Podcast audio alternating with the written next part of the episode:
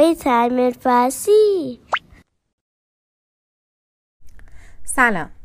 آنیتا هستم و هر هفته داستانی کوتاه ولی شنیدنی برای شما تعریف می‌کنم. بریم سراغ داستان این هفته.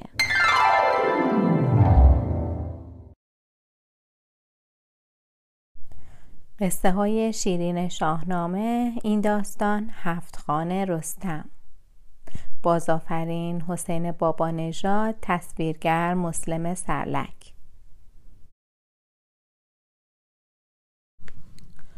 وقتی که کاووس فرزند کیقوباد به پادشاهی رسید دیوی از مازندران به کاخ او آمد و با آواز و سازی خوش زیبایی های مازندران را وصف کرد. به مازندران شهر ما یاد باد همیشه بر و بومش آباد باد. کیکاووس وسوسه شد که مازندران را فتح کند و باجگذار خود نماید. او برخلاف نظر پهلوانان و درباریان دستور داد لشکر را برای جنگ آماده کنند. زال به او نصیحت کرد سرزمین مازندران محل دیوان و جادوگران است و هیچ پادشاهی جرأت گرفتن آنجا را بر سر نداشته است. اما کیکاووس نصیحت کسی را نپذیرفت. و به میلاد گفت مواظب ایران باشد تا آنها برگردند. سپاه ایران بعد از چند روز به مازندران رسید. و با حمله بسیار سنگین سربازان بسیاری را کشت. خبر به شاه مازندران رسید. او برای دیو سپید فرمانده سپاه مازندران نامه نوشت تا به یاری او بیاید. دیو سپید عصبانی شد و با سپاهی به سوی لشکر ایران حرکت کرد. او با جادوگری ابر سیاهی ایجاد کرد که تیرگی آن ابر باعث نابینایی چشمان همه لشکر ایران شد. او توانست تمامی ایرانیان را به بند بکشد و آنها را در زندانی حبس نمود. کیکاووس توانست در زندان جاسوسی پیدا کند تا خبر اسارت خود و سپاهش را به زال برساند. زال وقتی شنید از رستم خواست تا به یاری آنها برود. سپس گفت دو راه به مازندران وجود دارد. اول راه دور و کم خطر و دوم راه نزدیک و پرخطر. رستم راه دوم را انتخاب کرد و بر رخش سوار شد و به سوی مازندران حرکت کرد. رخش چون پرنده هر دو روز را یک روز طی کرد تا به سرزمین سرسبز و زیبایی رسید. رستم در آنجا گورخری شکار کرد و خور خانه اول.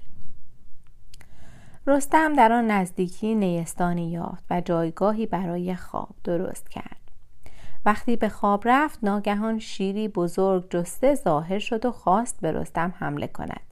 اما رخش با دیدنش عصبانی شد و آن دو به جان یکدیگر افتادند. آنگاه رخش با دستانش بر سر شیر کوبید و با دندانش پشت شیر را از هم درید. رستم با سر و صدای آنها بیدار شد و رخش را دید که بالای سر شیر مرده ای ایستاده است. رستم بر سر رخش فریاد زد که اگر تو از دست می‌رفتی چگونه می‌توانستم این همه سلاح جنگی را هم کنم و به مازندران برسم؟ رخش در حالی که انتظار آفرین گفتن از رستم را داشت غمگین به گوشه ای رفت و آرام ماند. خانه دوم. روز بعد رستم تازه نفس سوار بر رخش به سوی مازندران به راه افتاد. تا جایی که به یک بیابان خشک و بی آب و علف رسید. او از رخش پیاده شد تا اسبش بیشتر خسته نشود. در حالی که خاک کویر به صورتش نشسته بود بر زمین نشست و دست به دعا برداشت که ای خداوند مهربان من می‌روم ایرانیان را از دست دیو نجات دهم. مرا یاری کن. ناگهان میشی با سرعت از کنارش گذشت. رستم فهمید که باید در آن نزدیکی چشمه آبی باشد. کمی قوت گرفت و با سرعت به دنبال میش رفت. وقتی به پایان تپه نگاه کرد چشمه پر از آب زلال دید. رستم دوباره از خدا تشکر کرد و در حق میش دعا کرد که خدا کند هیچ وقت تیر سیادی به او اثر نکند. سپس با خوردن آب چشمه حسابی سیراب شد و تن خاک گرفتهش را در آن آب شست. بعد گور خری شکار کرد و خورد تا از تشنگی و گرسنگی رها یافت. خانه سوم. روز بعد رستم رفت تا به مکان باصفایی رسید. رستم شکاری کرد و خورد سپس به خواب رفت. نیمه های شب اجدهایی چون کوه پیدا شد. رخش با دیدن اجدها شیهی کشید و سم بر زمین کوبید. رستم بیدار شد. اجدها پنهان گشت. رستم بر سر رخش فریاد زد که چرا بیدارم کردی و دوباره خوابید. اجدها ظاهر شد. رخش باز شیهه کشید و سم بر زمین کوبید. رستم بیدار شد اما اجدها باز پنهان شده بود. رستم با عصبانیت به رخش گفت اگر یک بار دیگر بیدارم کنی سرت را جدا می کنم بار سوم اجدها ظاهر شد. رخش از ترس اجدها و حرفهای رستم فرار کرد. وقتی اجدها نزدیک رستم رفت رخش با سر و صدا رستم را بیدار کرد. این بار خدا خواست و اجدها ظاهر ماند. سرانجام رستم با شمشیرش به کمک رخش اجدها را از بین برد و رستم از رخش تشکر کرد. خانه چهارم. فردای آن روز رستم سوار بر رخش به سوی مازندران حرکت کرد. پس از مدتی به یک منطقه پر از درخت و گیاه رسید. کنار جوی آب سفره‌ای پر از غذاهای متنوع و میشی بریان شده در وسط سفره دید. رستم خوشحال شد و خدا را شکر کرد. جامی پر از نوشیدنی و ساز و تنبوری در کنار آن دید. بعد از نوشیدن شروع به ساز زدن کرد. زن جادوگر آواز رستم را شنید و با جادو صورت خود را زیبا نشان داد و در کنار رستم نشست. رستم خداوند را شکر کرد که در چنین جایی برایش زیبارویی فرستاده. وقتی رستم نام خداوند را بر زبان آورد آن, آن زن چهرهاش دگرگون شد. رستم چهره زشت و سیاه او را دید و سریع او را به بند کشید و گفت تو کیستی؟ چهره اصلی خود را به من نشان بده. آن زن جادوگر چهره, چهره هایش پیر و فرسوده شد. رستم فهمید که جادوگر است پس با خنجر او را از بین برد. خانه پنجم. روز بعد رستم به سوی مازندران تاخت. دشت و تپه ها را پشت سر گذاشت تا به جایی رسید که روز مانند شب تاریک شده بود. رستم افسار رخش را رها کرد تا به اختیار خود راه را بپیماید. بعد از مدتی از تاریکی گذشت و به جای سرسبز و پر از گندم و جو رسید. آنجا سرزمین دیوی به نام اولاد بود. رستم بعد از خوردن غذا به خواب رفت. رخش در مزرعه مشغول چریدن بود که دشتبان نزدیک رستم رفت و چوبی به پای او زد. دشتبان گفت با چه جرأتی اسبت را در جو و گندم ما رها کردی؟ رستم با عصبانیت دو گوش او را کند. سپس او با فریاد و زاری به سوی اولاد رفت. اولاد با سوارانش به سوی رستم رفتند. رستم در مبارزه جانانه همه آنها را شکست داد. دستان اولاد را بست و به او گفت اگر تا پایان هدفم مرا یاری کنی تو را پادشاه مازندران خواهم کرد. خانه ششم.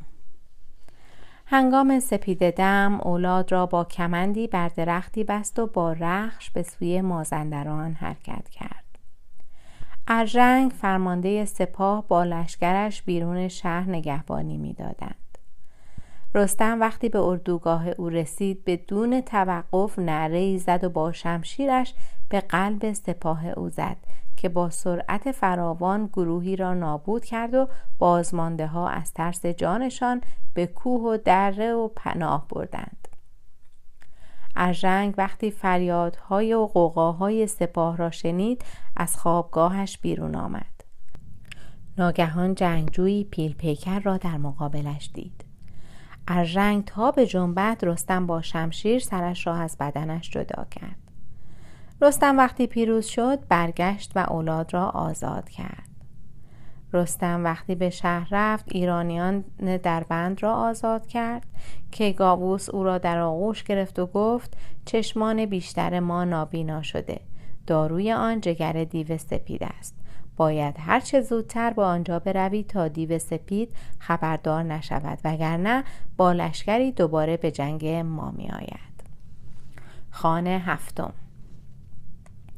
رستم پذیرفت و با اولاد به سوی جایگاه دیو سپید رفت. هنگام شب به آنجا رسیدند. اولاد گفت اگر می‌خواهی او را شکست دهی باید زمانی که روز روشن است به آنجا حمله کنی. چون هنگام شب نگهبانان زیاد هستند و وقتی که روز شود بیشتر دیوها به خواب می روند. وقتی هوا روشن شد اولاد را بست و بیرون قار رخش را رها کرد. سپس به نگهبانان قار حمله کرد. بعد از شکست آنها وارد قار تاریک و وحشتناکی شد. کمی توقف کرد تا چشمانش به تاریکی عادت کند و آرام به جستجو پرداخت. ناگهان صدای ترسناکی تمام قار را لرزاند. رستم کوهی را در برابرش مشاهده کرد. دیوه سپید بود که بدنش مانند غیر سیاه و موهای بلندش سفید بود. رستم لحظه ای وحشت کرد. اما می‌دانست نجات ایرانیان به پیروزی او بستگی دارد. رستم خداوند را یاد کرد و با ضربه شمشیری یک پای دیو را بر زمین انداخت. اما دیو سپید بر زمین نیفتاد. این دو نفر ضربات و زخمهای زیادی بر هم وارد کردند و تا نیم روز در حال مبارزه بودند. سرانجام رستم با یاد و نام خدا تمام نیرویش را جمع کرد و دیو سپید را بر بالای دست برد و بر زمین انداخت. بله او را به زمین کوبید و با سرعت تمام خنجر خود را تا دسته در سینه دیو سپید فرو کرد. دیر سپید نعره کشید و جان داد و رستم خوشحال و سرافراز پهلوی او را شکافت و جگرش را بیرون کشید و با خود به سوی لشکر ایران برد و با خون جگر دیو سپید که به چشمان سپاه ایران چکاند همه از جمله کیکاووس را بینا کرد. سپس شاه مازندران با شنیدن مرگ دیو به سپید لشکری را به جنگ ایرانیان فرستاد.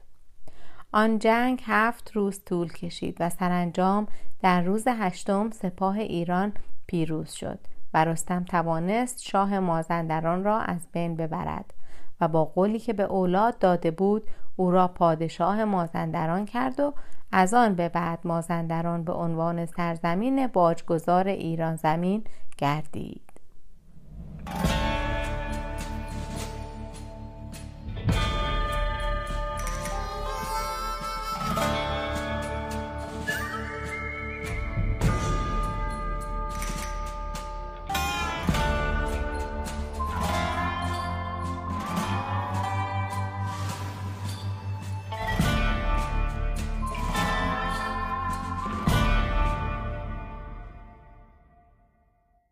ممنون از اینکه با من و داستان این هفته هم همراه شدید.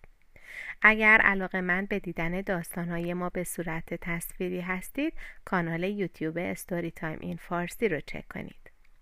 همچنین می‌تونید با ما از طریق صفحه فیسبوک Story Time in Farsi و یا ایمیل در ارتباط باشید. ایمیل برنامه storytimeinfarsi at gmail.com هست که در توضیحات هم نوشته شده. لطفا نظرات و پیشنهادات خودتون رو برای من بفرستید. تا روزی دیگر و داستانی دیگر بدرود.